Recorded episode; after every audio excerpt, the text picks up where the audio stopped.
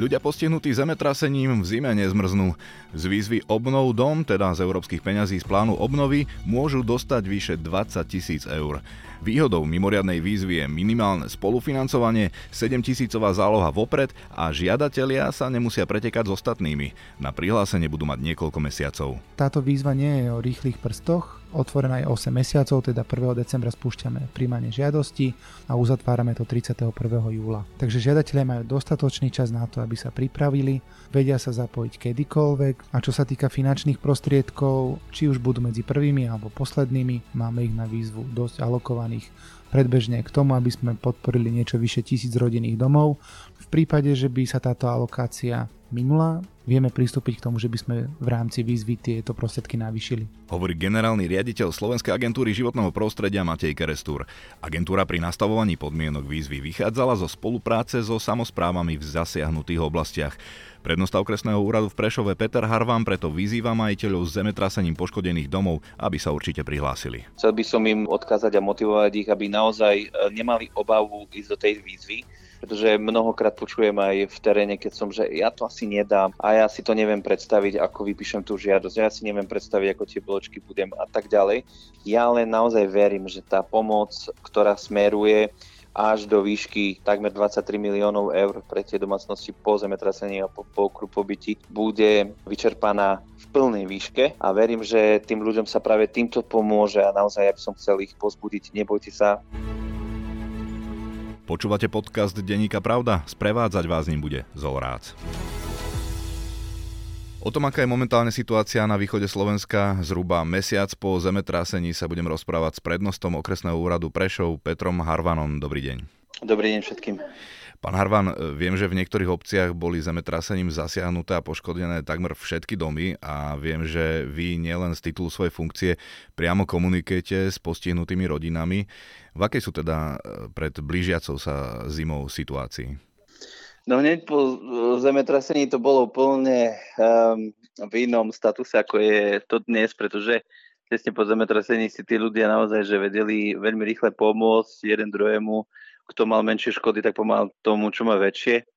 Ale ako ide čas a ako idú dni po dni, tak tá situácia sa mení. Nie, že by si tí ľudia teda nepomáhali, ale skôr, ako bolo cítiť tú nejakú pomoc alebo súčinnosť tých ľudí, tak dnes je to skôr, by som povedal, o takých obávach, čo bude o deň, čo bude o týždeň, čo bude o mesiac.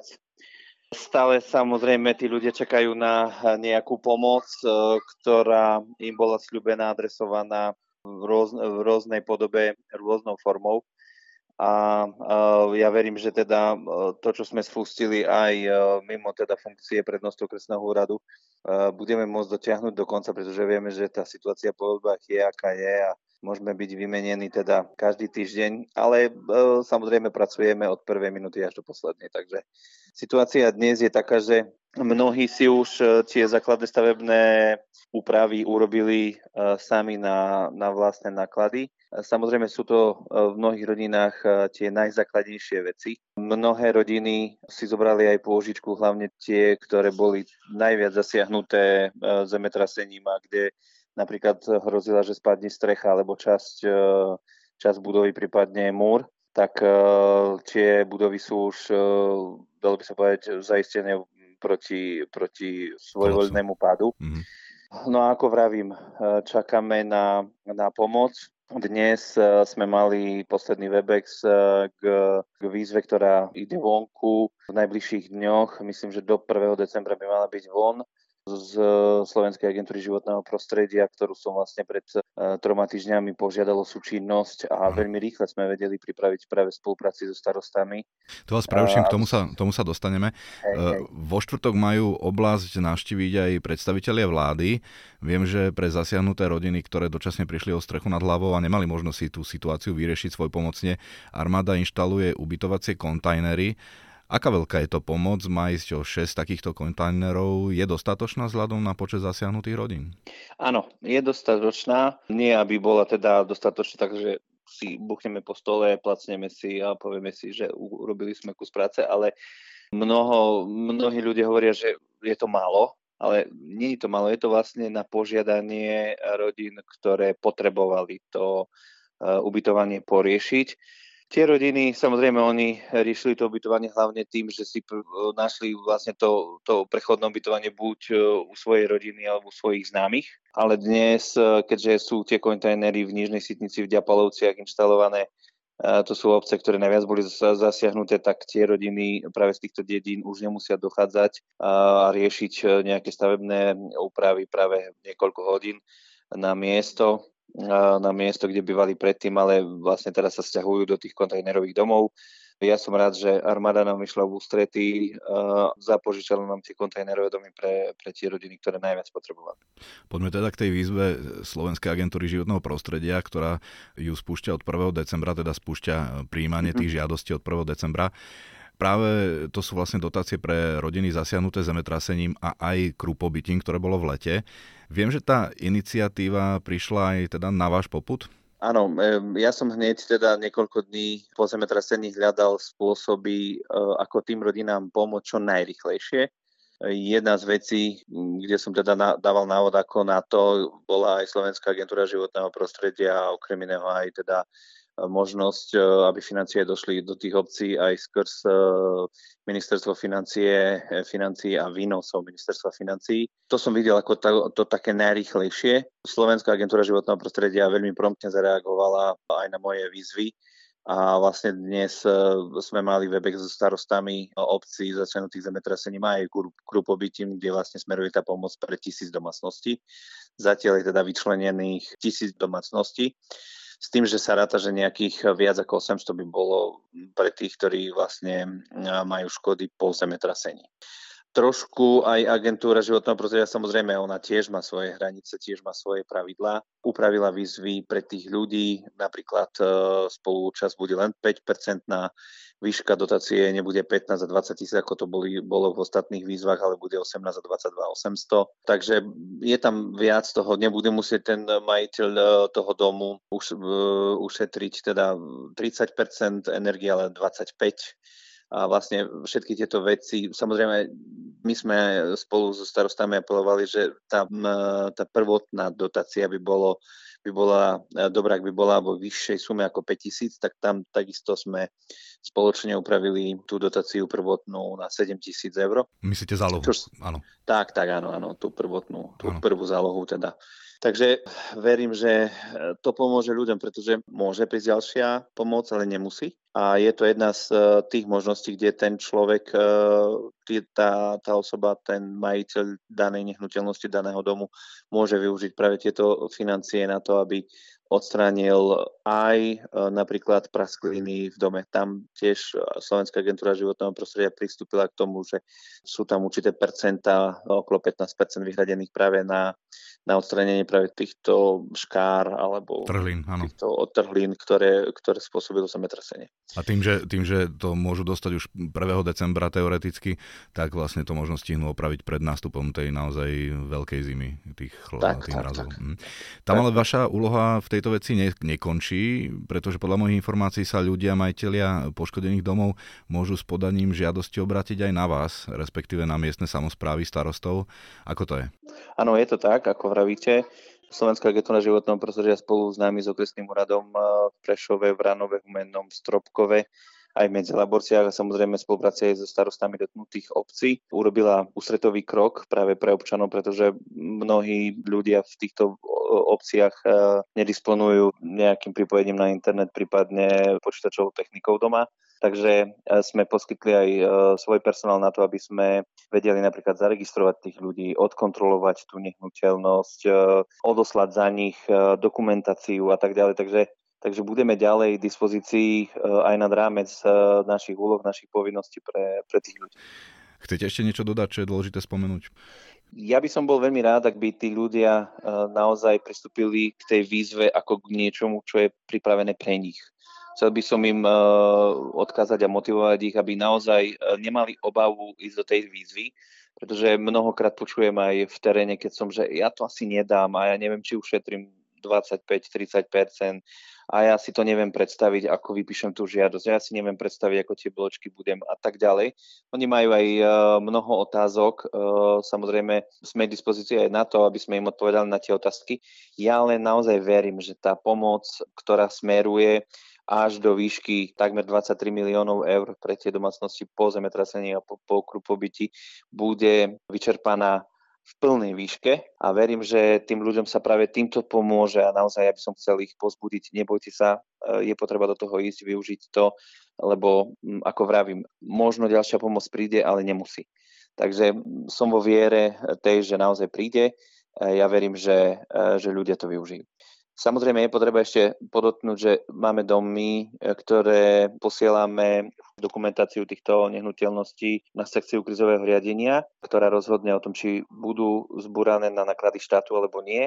Tam je veľmi dôležité povedať, že ak by sme vedeli pomôcť ľuďom práve týmto, tak by sme vedeli týmto ľuďom ušetriť do 50 000 eur, pretože máme zložky integrovaného záchranného systému, máme hasičov po ruke, ktorí vedia prísť a práve tie buracie práce vykonať. Týmto štát vie takisto pomôcť ľuďom, prípadne samotnou verifikáciou nákladov spojených s buraním a s odvozom súte, ktoré takto vzniknú. A tam už potom ten človek naozaj vie za iné peniaze si teda postaviť ten dom, pretože ušetrí od 30 do 50 000 eur, ak k tomu príde. Zatiaľ máme hlásených nejakých 12 domov, ktoré by práve túto službu chcelo využiť, zo 16, ktoré dostali teda odporúčanie od statikov vôbec do tej nehnuteľnosti vstúpiť a teda statici ich odporúčali na zbúranie. Toľko Peter Harvan, prednosta okresného úradu v Prešove. Ďakujem za rozhovor. Ďakujem a ja vám všetko dobré a držte sa. Slovenská agentúra životného prostredia spúšťa od 1. decembra mimoriadnu výzvu pre obce a mestá postihnuté zemetrasením. O detailoch sa budem rozprávať s generálnym riaditeľom agentúry Matejom Kerestúrom. Dobrý deň. My sme sa naposledy rozprávali o výzve Obnov dom, ktorej môžu ktorýkoľvek záujemcovia získať dotáciu na zníženie energetickej náročnosti domu. Teraz prichádzate so špeciálnou dotáciou pre zhruba 1000 rodín zasiahnutých oktobrovým zemetrasením na východe Slovenska, ale aj pre rodinné domy zasiahnuté krupobytím v Michalovskom okrese, ktoré bolo v júli. Na prvé počutie si môže poslucháč povedať, že čo má spoločná agentúra pre životné prostredie a znižovanie energetickej náročnosti s riešením havarejných stavov po prírodných katastrofách. Prečo ste reagovali na výzvu miestnych, aby ste sa do takejto dotácie pustili? V súvislosti v podstate s výzvami, ktoré vyhlasujeme ako Slovenská agentúra životného prostredia pod ministerstvom životného prostredia, zameraných na obnovu rodinných domov, v podstate spolupracujeme aj s obcami, máme tam aj výjazdy, robíme im školenia a v podstate robíme takú podpornú činnosť k jednotlivým výzvam, opatreniam a snažíme sa tým občanom, potenciálnym žiadateľom, vlastníkom rodinných domov vysvetľovať tie prínosy, ktoré tento program prináša.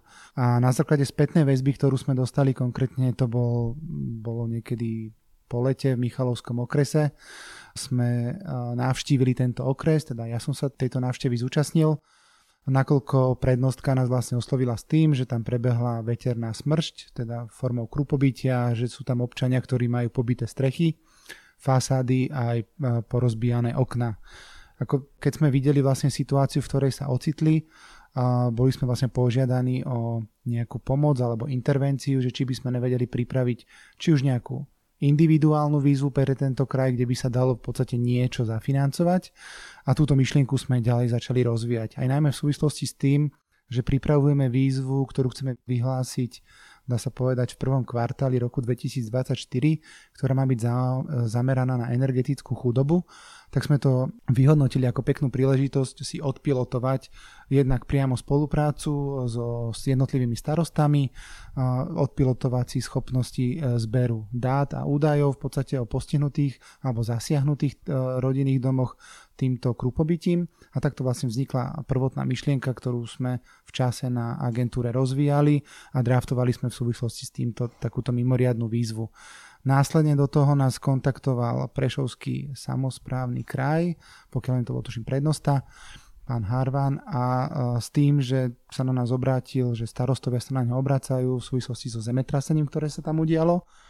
My sme na to zareagovali tak, že niečo podobné pripravujeme už pre Michalovce, okresy Michalovce a Sobrance, a že v tejto súvislosti si vieme predstaviť, že by sme trošku rozšírili tento diapazon výzvy a skúsili by sme na to reflektovať. Následne došlo k zmene vlády a boli v podstate odkomunikované na jednom z výjazdov parametre, alebo teda zaspať zelená, alebo zámer vlády podporiť túto oblasť a týchto vlastníkov rodinných domov, a tým pádom sme vlastne na tej výzve začali už, dá sa povedať, intenzívne pracovať, čo je aj veľkou výhodou, že sa nám ju potom následne podarilo dať dokopy, dá sa povedať, behom pár dní. Otvorene si dovolím tvrdiť, že to nebolo hádam ani 10 dní. Takže tá pomoc, ktorá bola avizovaná zo strany vlády, to je niečo iné. To je niečo, čo sa tohto, o čom sa budeme rozprávať, netýka.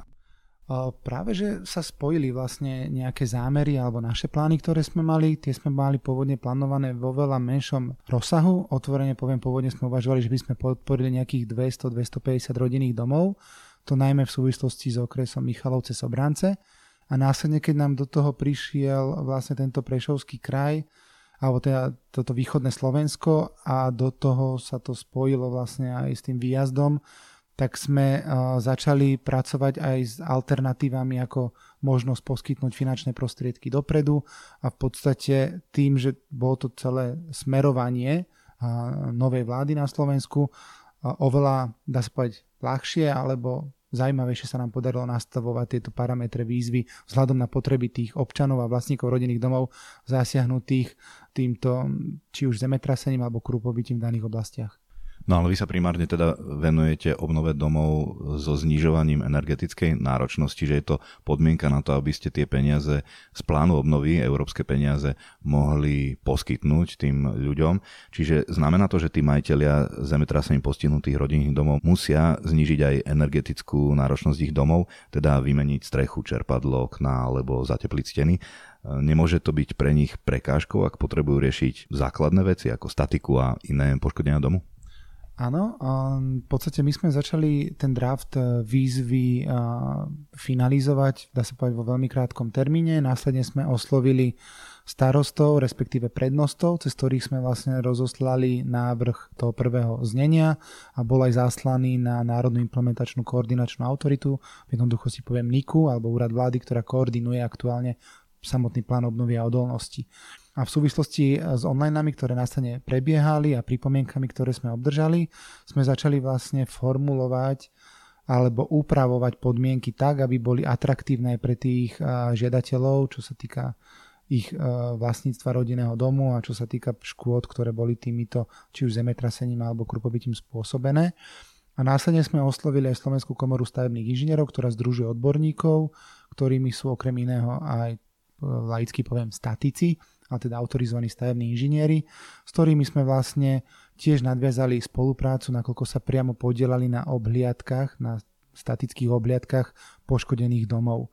Tieto domy sa radovo hýbali v tom Prešovskom kraji na úrovni okolo, dovolím si tvrdiť, 600 až 800 domov, a na základe škôd, ktoré tam boli vlastne mapované a fotodokumentované, sme začali vlastne pripravovať opatrenie, ktoré je aktuálne v tejto mimoriadnej 5. výzve označené ako opatrenie, alebo teda skupina opatrenia C.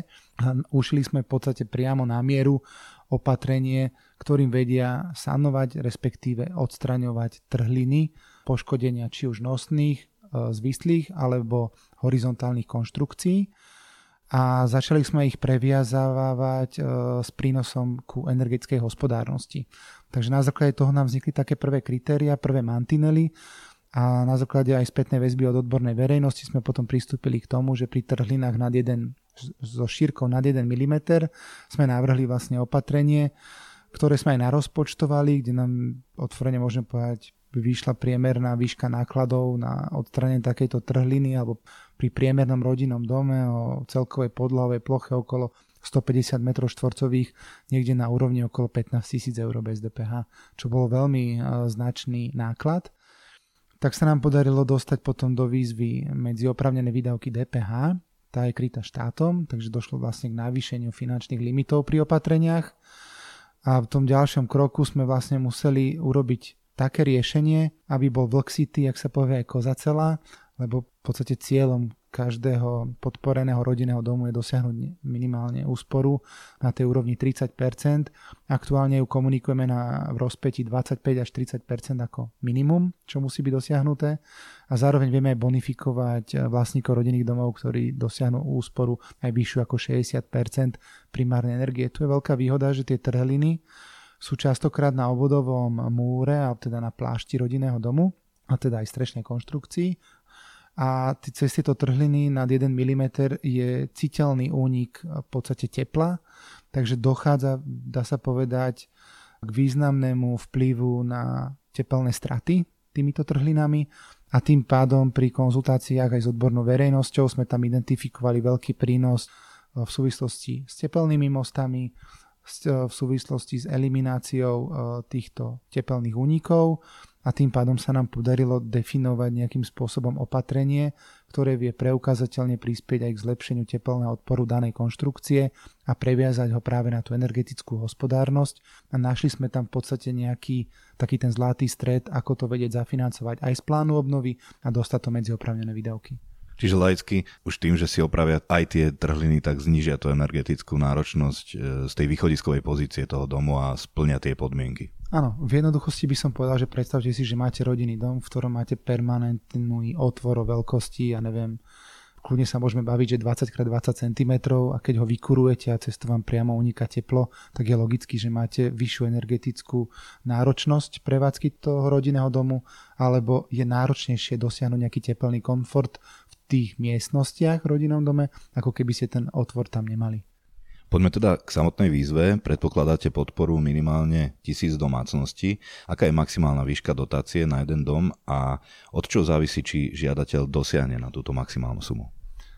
Čo sa týka podmienok výzvy, sú nastavené aktuálne tak, že vychádzajú z predchádzajúcich výziev, teda konkrétne z výzvy číslo 4, kde sme mali 15 a 19 tisícovú výšku dotácie alebo príspevku. A túto výšku sme navýšili o DPH, teda 20%. To znamená, že aktuálne pri úsporách minimálne 25, respektíve až 30% primárnej energie u nás žiadateľ vie dostať až 18 000 eur z DPH pri tejto mimoriadnej výzve, a v prípade úspor na 60% je to na úrovni 22 800 eur.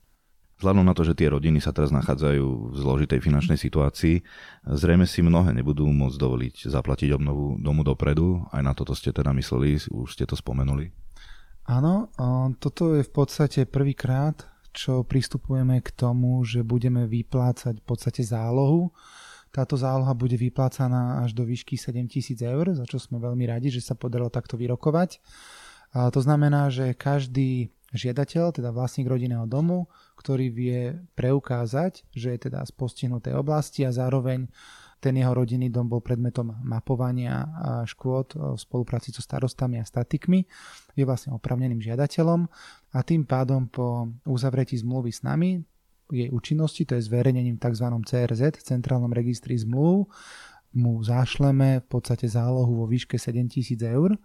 V tejto súvislosti by som chcel len upozorniť poslucháčov tohto podcastu, aby tieto prostriedky naozaj použili či už na odstraňovanie spomínaných trhlín, alebo s cieľom zlepšovať tú energetickú hospodárnosť svojho domu, lebo je naozaj potrebné dosiahnuť tých 25 respektíve 30% minimálne úspory primárnej energie, aby sa nestalo potom to, že v konečnom dôsledku si tí ľudia nakúpia nejaké podlahy alebo nejakú kuchynskú linku za tieto prostriedky a na konci dňa nedosiahnu tú úsporu a budeme musieť možno ten príspevok alebo tú zálohu vymáhať. Oproti iným výzvam tiež nebude v tejto mimoriadnej potrebný ten tzv. Energetický certifikát budovy alebo projektové energetické hodnotenie domu vopred. Celkovo ale potrebovať budú všakže. Áno, v súvislosti aj s financiami chcem povedať, že v rámci tejto výzvy dávame až 95% financovanie, kdežto tá predchádzajúca výzva alebo predchádzajúce výzvy boli na úrovni 75%, čo výrazne prospieva v prospech žiadateľov. Rátame s tým, že vlastne táto poskytnutá záloha bude použitá aj na tento účel, že si niekto buď zabezpečí energetický certifikát, i keď v tomto prípade si myslím, že väčšina ľudí bude siahať práve po projektovom energetickom hodnotení. A vysvetlím aj prečo, nakoľko táto výzva nie je o rýchlych prstoch, není obmedzená na 500 alebo 1000 alebo 10 000 vygenerovateľných online formulárov.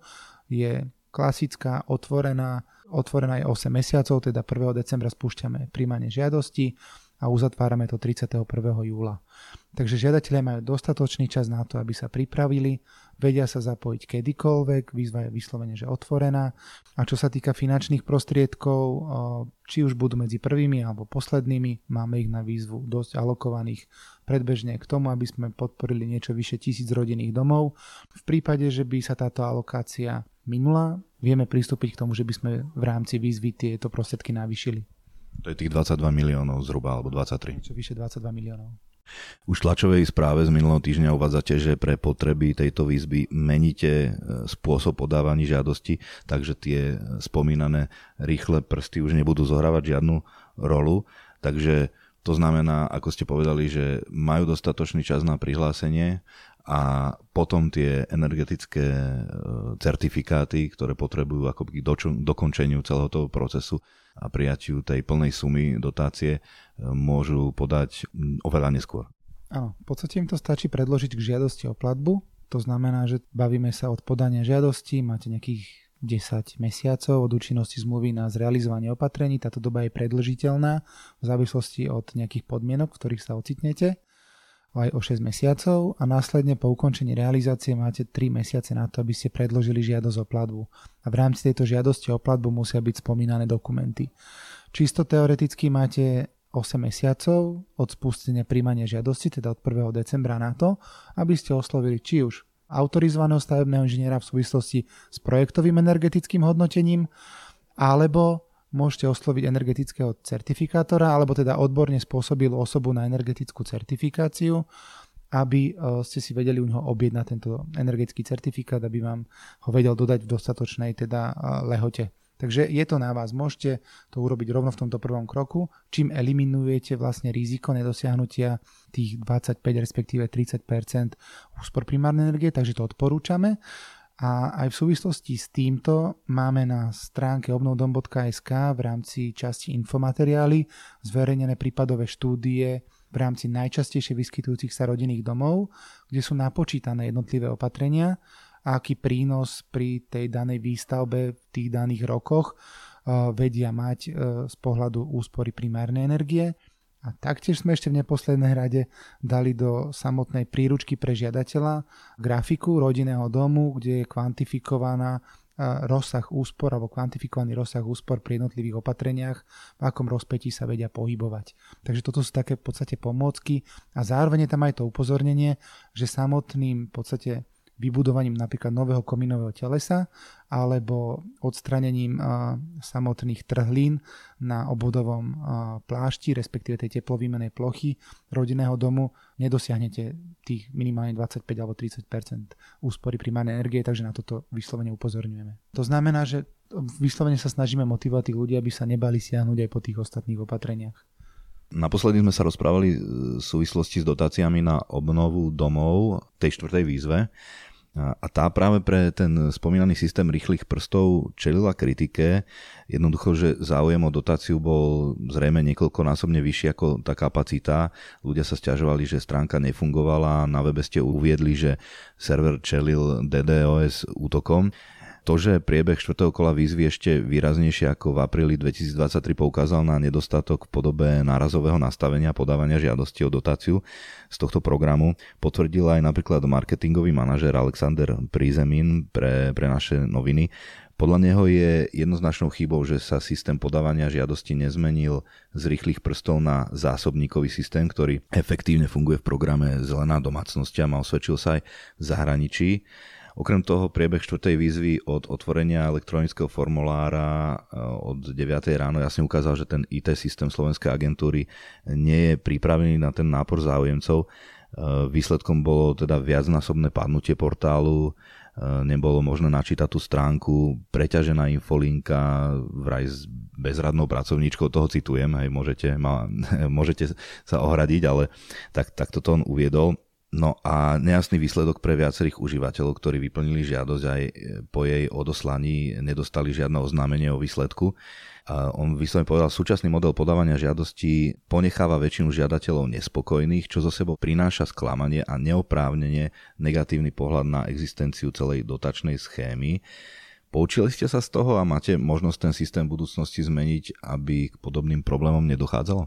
Toto je dobrá otázka, ďakujem, že ste mi ináč položili. Bude na ňu celkom obšírna odpoveď a môže to byť aj teda celkom obšírna diskusia, ktorá teraz vznikne. V prvom rade v rámci plánu obnovy a odolnosti máme vlastne milník, ktorý musíme naplniť a to je 13 000 obnovených rodinných domov do konca roka 2024.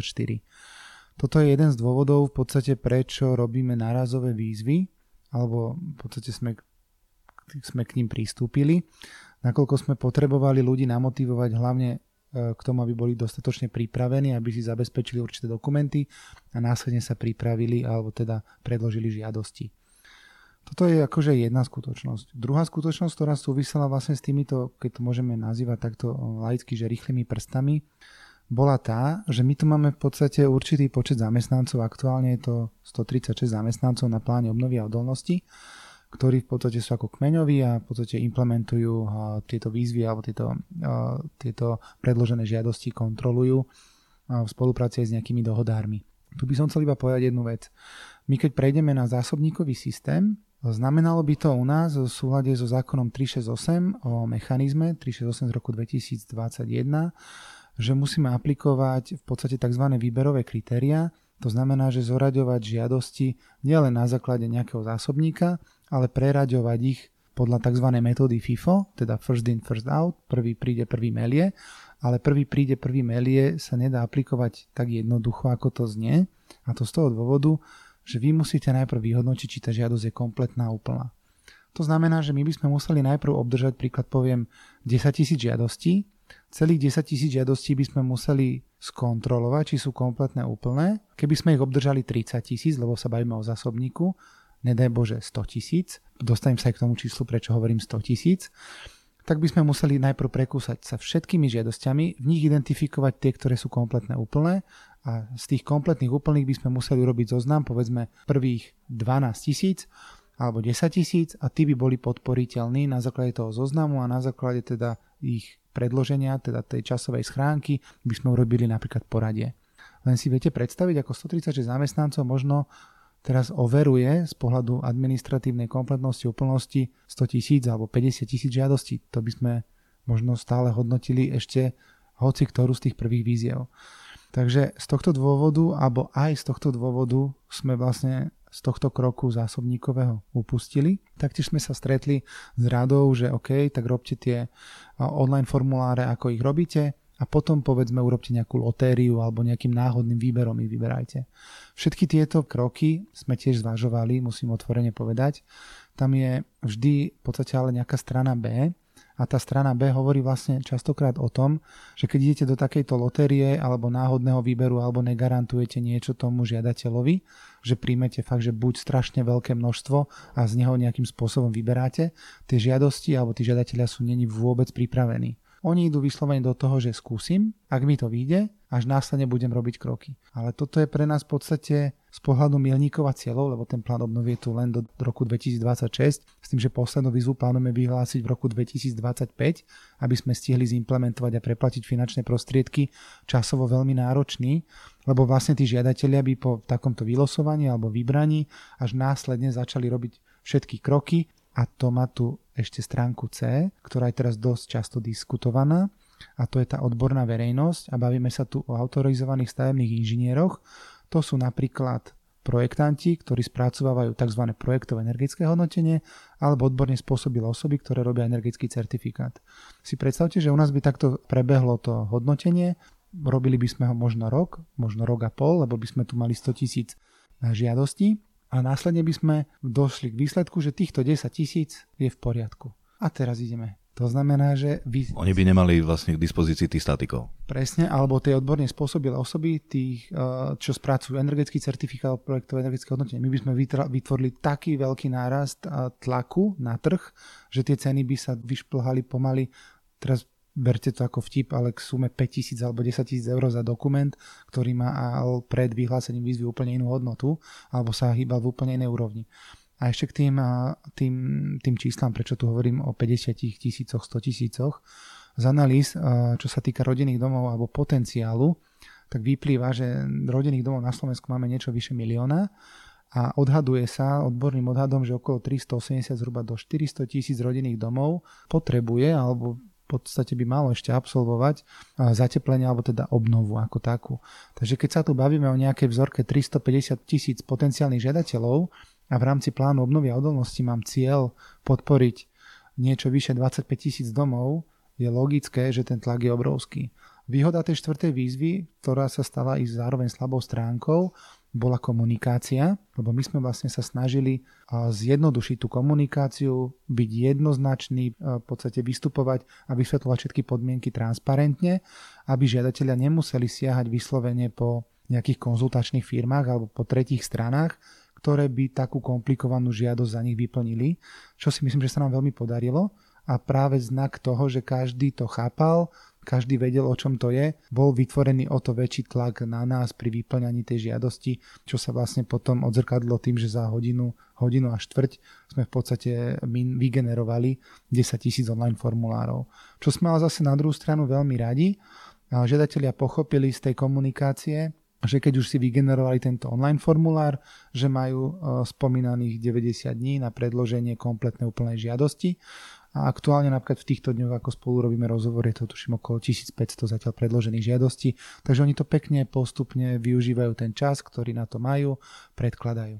Že teda boli pripravení tí, čo sa naozaj prihlásili. Áno, priebežne tí pripravení to predkladajú. Výhodou je, že zase u nás sa nevytvára veľký lievík, nevysypalo sa nám tu 10 000 žiadostí do 15 dní, ako to bolo pri tretej výzve, teda konkrétne tam bolo tuším 9600 žiadostí.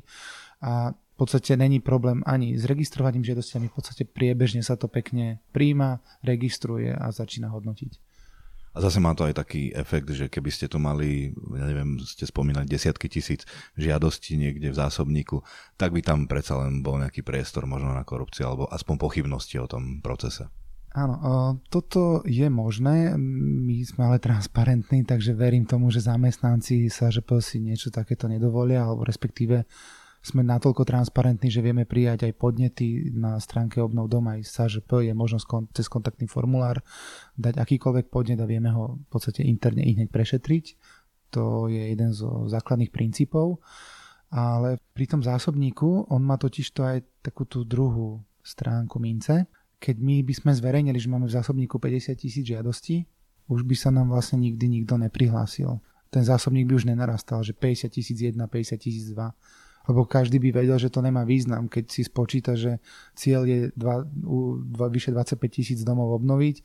Oni už majú v podstate po prvej výzve alebo prvých dvoch výzvach v zásobníku cez 50 000 domov, tak vlastne my by sme vyautovali strašne veľký potenciál ďalších žiadateľov, ktorí by mohli byť ale pripravení. A ten pripravený, že by mal certifikát možno by už mal aj zrealizované opatrenia v súlade s podmienkami, my by už v podstate strácalo význam aj vyhlasovať potom ďalšie výzvy a hlavne on by sa ani nechcel prihlásiť, lebo vedel by, že by bol jeden na konci toho zásobníka. Je pravda, že rýchle prsty nie sú správne riešenie, ale tie rýchle prsty nám v danej situácii alebo v tých okolnostiach, ktorých sme boli v druhej polovici tohto roka alebo v tomto roku, riešil situáciu ako pri tretej aj pri štvrtej výzve z toho pohľadu, že žiadne výberové kritériá, máme limitovaný počet žiadostí, ktoré vieme vygenerovať a predkladáte kompletné úplné žiadosti. A zároveň to nastavenie opäť, rozumiem, že z pohľadu žiadateľov rýchlych prst nebolo zrovna proklientské. Mám to aj tú druhú stránku mince, ktorú významne počúvame a úzko s ňou spolupracujeme a to je tá odborná verejnosť. Takže reflektujeme na tie kapacity, ktoré majú, aj tie požiadavky, ktoré z ich strán voči nám odznievajú. Takže hľadáme vyslovene takú tú strednú zlatú cestu, aby to bolo v podstate implementovateľné pre obe strany.